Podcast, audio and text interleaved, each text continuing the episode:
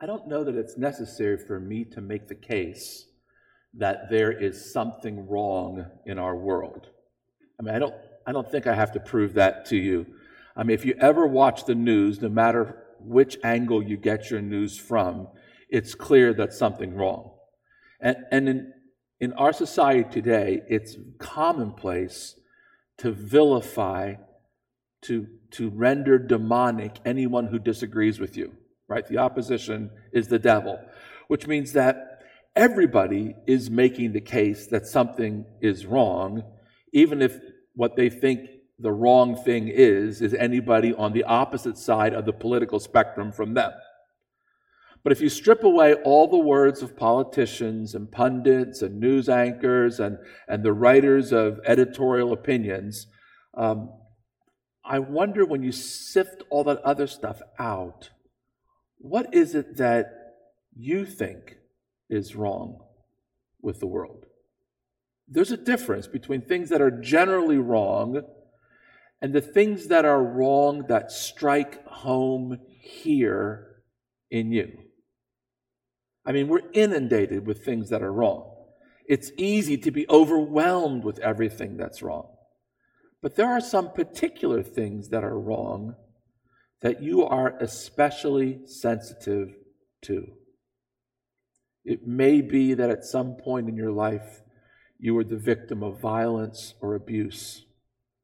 News stories that involve that issue, stories of trafficking or domestic abuse or or other things I won't mention, these will catch your attention and will stay with you. If you are the mother of black sons, stories of racial injustice will catch and hold your attention. If you've experienced homelessness during your lifetime, or if you are acquainted with mental illness, either in your life or in the life of a loved one, stories that involve these will come close to you and will draw you in. And so I ask when it comes to the pain in the world, what grips your heart? Nehemiah, his name means the Lord has comforted, was gripped by news he received in the very beginning of Nehemiah 1. This is what it says there. While I was in Susa, the capital, one of my brothers, Hanani, which is sort of a nickname for Hananiah, came with certain men from Judah, and I asked them about the Jews that survived, those who had escaped the captivity, and about Jerusalem. They replied to me, The survivors there in the province who escaped captivity are in great trouble and shame. The wall of Jerusalem is broken down and its gates have been destroyed by fire. If the gates have been destroyed by fire, that's equivalent to saying there's no security there. They are completely susceptible to any bandit, any mercenary, anybody that would come in and take what they have. They are at utter risk. They are exposed to the elements. They are in great distress. I think it's true that in every in every age the solution to social ills, societal injustice, tragedy from natural disasters and and tragedies that result from human greed and evil, the remedy for all of, of those things waits until somebody takes notice. Someone has to see what's going on before anybody steps up to do anything about those things. And usually, the person who can step up is someone who has some level of means, some influence, some position. Not always. Sometimes all that's really needed is someone with the courage to stand up and speak out loud.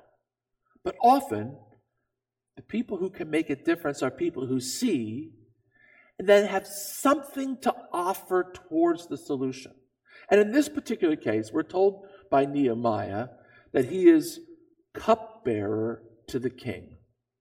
So he's the one who tastes the king's beverage before the king does, just in case it's poisoned. Okay? It's a position of great trust. The king relies on his cupbearer. I don't know how much job security there is in the cupbearer's position, and I'm not sure that I'd want that position of trust, knowing I could be dead after every sip. But still, it's a significant position of trust. And, and Nehemiah, in this position of trust, hears this news from Hanani. And then what does he do?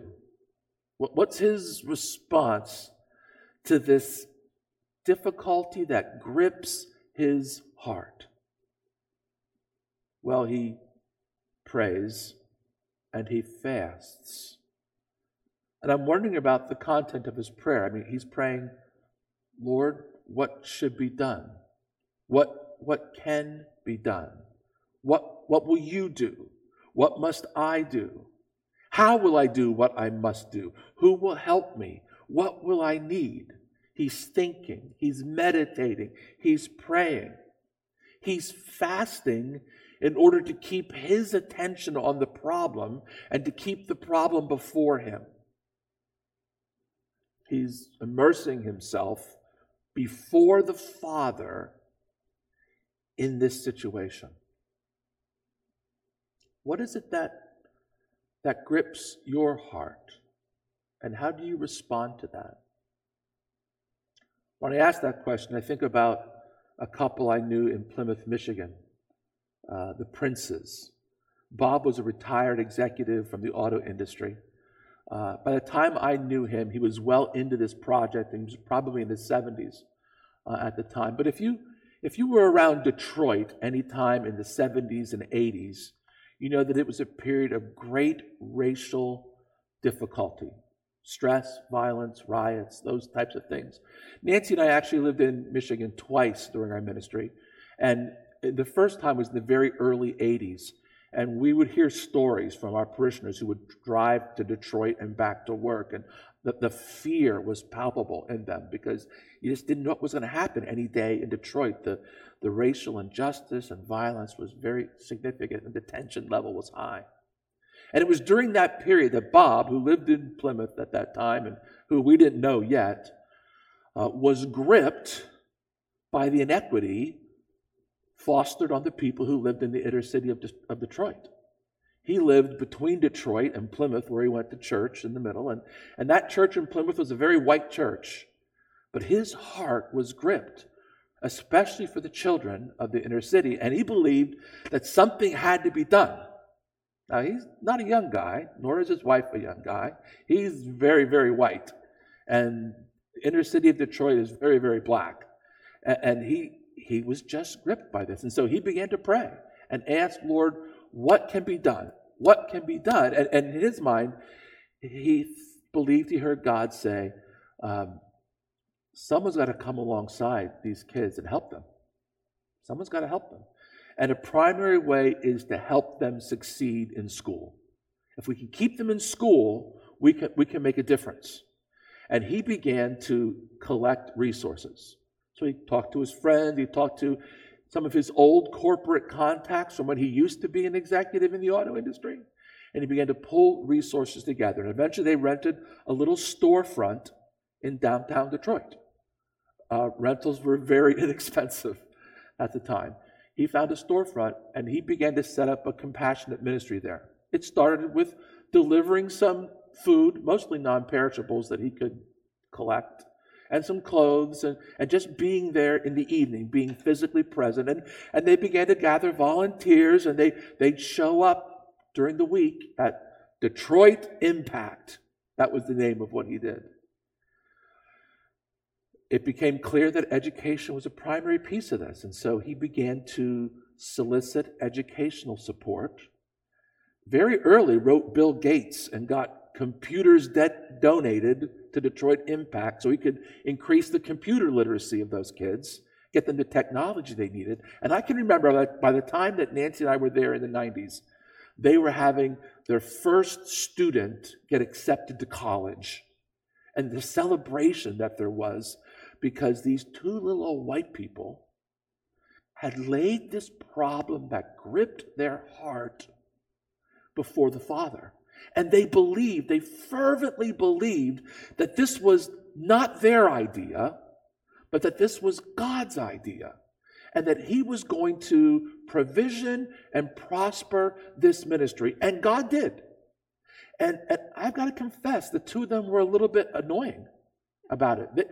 This wasn't like, like um, you know, do you think you could help me sometime?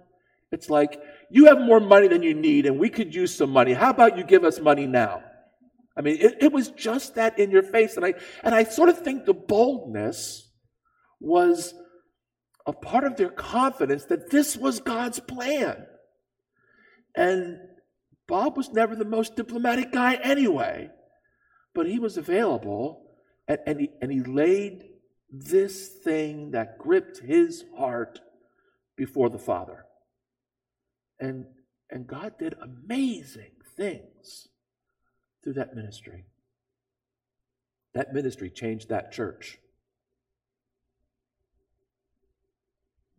So Nehemiah prays and he fasts and he takes this problem before the Father. This is what he says When I heard these words, I sat down and wept and mourned for days, fasting and praying before the God of heaven. Verse 5. I said, O Lord God of heaven, the great and awesome God who keeps covenant and steadfast love with those who love him and keep his commandments, let your ear be attentive and your eyes open to hear the prayer of your servant, that I now pray before you day and night for your servants, the people of Israel confessing the sins of the people of Israel, which we have sinned against you. Both I and my family have sinned. We have offended you deeply, failing to keep the commandments, the statutes, and the ordinance that you commanded your servant Moses. Remember the word that you commanded your servant Moses. I love it that he's bold to remind God what he said. Isn't that great? Remember the word that you commanded your servant Moses. If you are unfaithful, I will scatter you among the people. But if you return to me and keep my commandments and do them, though your outcasts are under the farthest skies, I will gather them from there and bring them to the place at which I have chosen to establish my name. They are your servants and your people whom you redeemed by your great power and your strong hand. O Lord, let your ear be attentive to the prayer of your servant and to the prayer of your servants who delight in revering your name. Give success to your servant today and grant him mercy in the sight of this man. Notice the humility and the confession that begin this prayer, just like Daniel's prayer. Again, this is a sketch of a prayer that was repeated many times. And I don't believe the plan that Nehemiah has comes into his mind all at once the first time he prays. Because you hear in, the words of this passage, this is my prayer night and day, right? This is, this is, I've been repeating this. I've been living this prayer. I've been bringing this to you again and again. I've been waiting to hear from you, Lord. This has gripped my heart. But in time, he begins to realize what his options are, what he can do, what influence he can bring to bear towards what God's plan is. And he remembers he was the cupbearer to the king. And he begins to believe that, that there's something he can do, there's a next step, and that he has been placed in a very particular position of influence, perhaps just for this particular time. And so, and so he prays Give your servant, give me, Nehemiah, the cupbearer of the king, success and favor in the eyes of that king today when I go and talk to him. His prayer is, Help me out here, Lord. I think this is what you want me to do. Now, he has, he has reason to pray this way. I mean, fear of the king makes sense. Okay? The passage goes on to tell us that he's never appeared in front of the king before with a sad countenance. His job is to be upbeat, encouraging, confident, and essentially support the king, but be a wallflower and stay out of the way. Right? Don't bring attention to yourself. Stay out of the way. Don't distract from the king's prominence. Uh, so there's a reason for fear if he's going to step out of that role. He's not sure how far the favor of the king will go. There's a chance that his request will raise the anger of the king. And if that happens, he could very well lose his position, his influence, his head. We don't know. But there is also the corresponding fear of doing nothing, of squandering this opportunity, of being irresponsible, a fear of misusing the blessing of God for personal comfort rather than for the good of others, of just being self satisfied about being in the position of influence, but never using that influence according to the direction of God. You can almost hear the central message of the book of Esther behind this, can't you? Who knows, Esther? It may be that you are in this place and position for such a time as this, Mordecai says to Esther. And Nehemiah has to be thinking, it may just be that he is in this position of influence for a time such as this, and that God has ordained this, and, and God has put him in a position of influence and given him the means to make a difference just for this occasion. And it makes me want to know what special blessings have you received? What influence do you have? What platform to speak do you enjoy? Whose ear do you have? What friends might help your cause? Are you willing to call in those favors, use your influence, risk your position in order to do something about what is wrong? I speak about this, and you know, here I sit looking at Dave over here. And do you know the pain that grips his heart? It takes you about 14 seconds to figure that out. He's gripped by addictions that limit and keep God's children in bondage. And he lives and breathes for the freedom that Christ can bring to people as Christ liberates folks from addictions. And he'll call in any old stinking favor he has to move that agenda forward. He will, if necessary, annoy you if it is to follow what he believes God's passionate plan is, that is based on God's passionate love for his children and the freedom he desires for them. It's good to have a role model nearby to show us how this is supposed to work. But if something has gripped your heart, if there's a pain that you your being resonates with when you hear it, this solution always starts with seeing and listening and hearing. Unless we're willing to see and understand what is actually wrong, we will never wait before God long enough to figure out what His plan is and what we should do. It's His plan that we need. It's not our solution to what we think the pain in the world is or what grips us. It, it's His plan and what He wants to do. When I, when I begin to think like this, my mind races back to Isaiah 50, to that suffering servant hymn where uh, Isaiah says, Morning by morning, he awakens my ear to listen as those who are taught. The Lord has opened my ear, and I was not rebellious. I did not turn back. That, that phrase, open my ear, literally means he dug out my ear canal so that I could hear.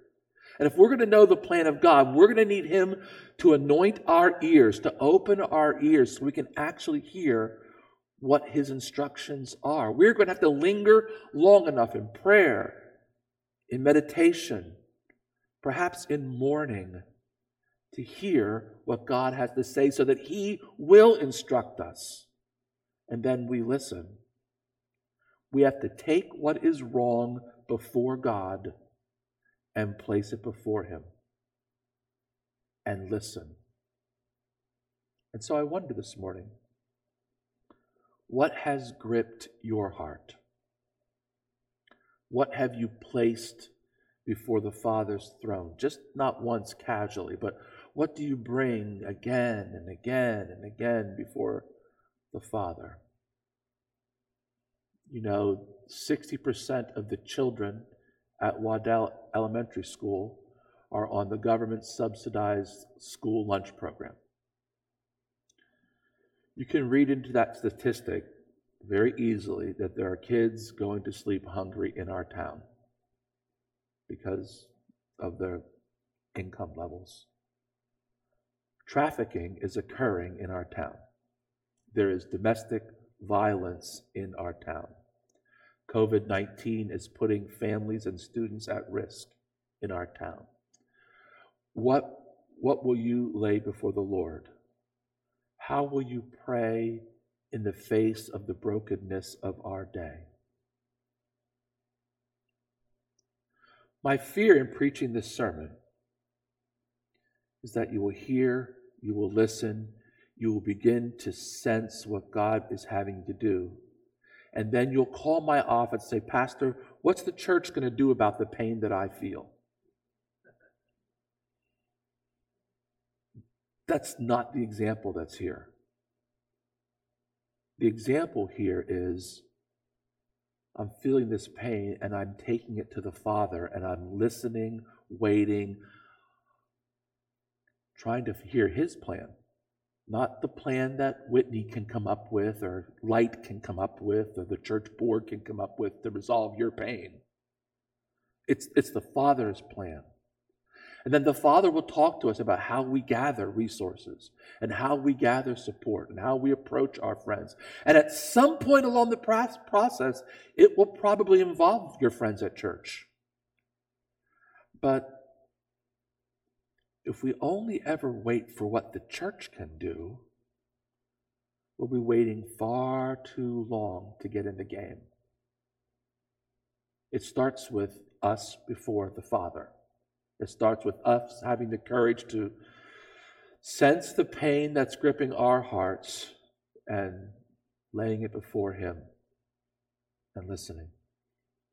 One of the reasons I love our community prayer events that happen on the first Sunday night of each month, one that will happen here next Sunday night at 6 p.m., is it is a prime time when we together corporately as the Church of Jesus Christ lay before God the pain of the world, the dysfunction of the world, the brokenness of the world. We do that together on the first Sunday night of every month. And that's an important part of this process to name together what's wrong and to listen to God for what He might birth into our lives so that He can use us to bring healing to His world. You understand that is what the coming of the kingdom of God is all about. God is trying to redeem everything. He's trying to heal all that is broken. He's trying to renew and restore his people. That's why Jesus has come to make it possible for humanity to be reconciled to God. And he wants to use us in this grand adventure to redeem all that can be redeemed. And we will be agents of his redemption when we understand the suffering of his heart for the brokenness of the world and we enter into that brokenness with him and we listen for his plan of redemption in our time and in our place. There's an old hymn that includes the words, the hymn is a charge to keep I have. One the, I think it's the third verse that says, To serve the present age, my calling to fulfill. Oh, may it, Lord, oh, may it now engage all my power to do the Master's will. This is our day. This is our time. The brokenness of the world is ours to embrace, and especially those things that grip our hearts. Will we take them before the Lord the way Nehemiah did? Will we wait for God's plan? Will we listen to what He has to say? Heavenly Father, speak into our hearts. Show us your way. Give us eyes to see the brokenness that is around us that you would have us address. Help us to that end, we pray. Amen. And now may the God who loves the world equip you with everything you need to achieve his purpose, so that what is broken may be redeemed to the glory of God, Father, Son, and Holy Spirit. Amen.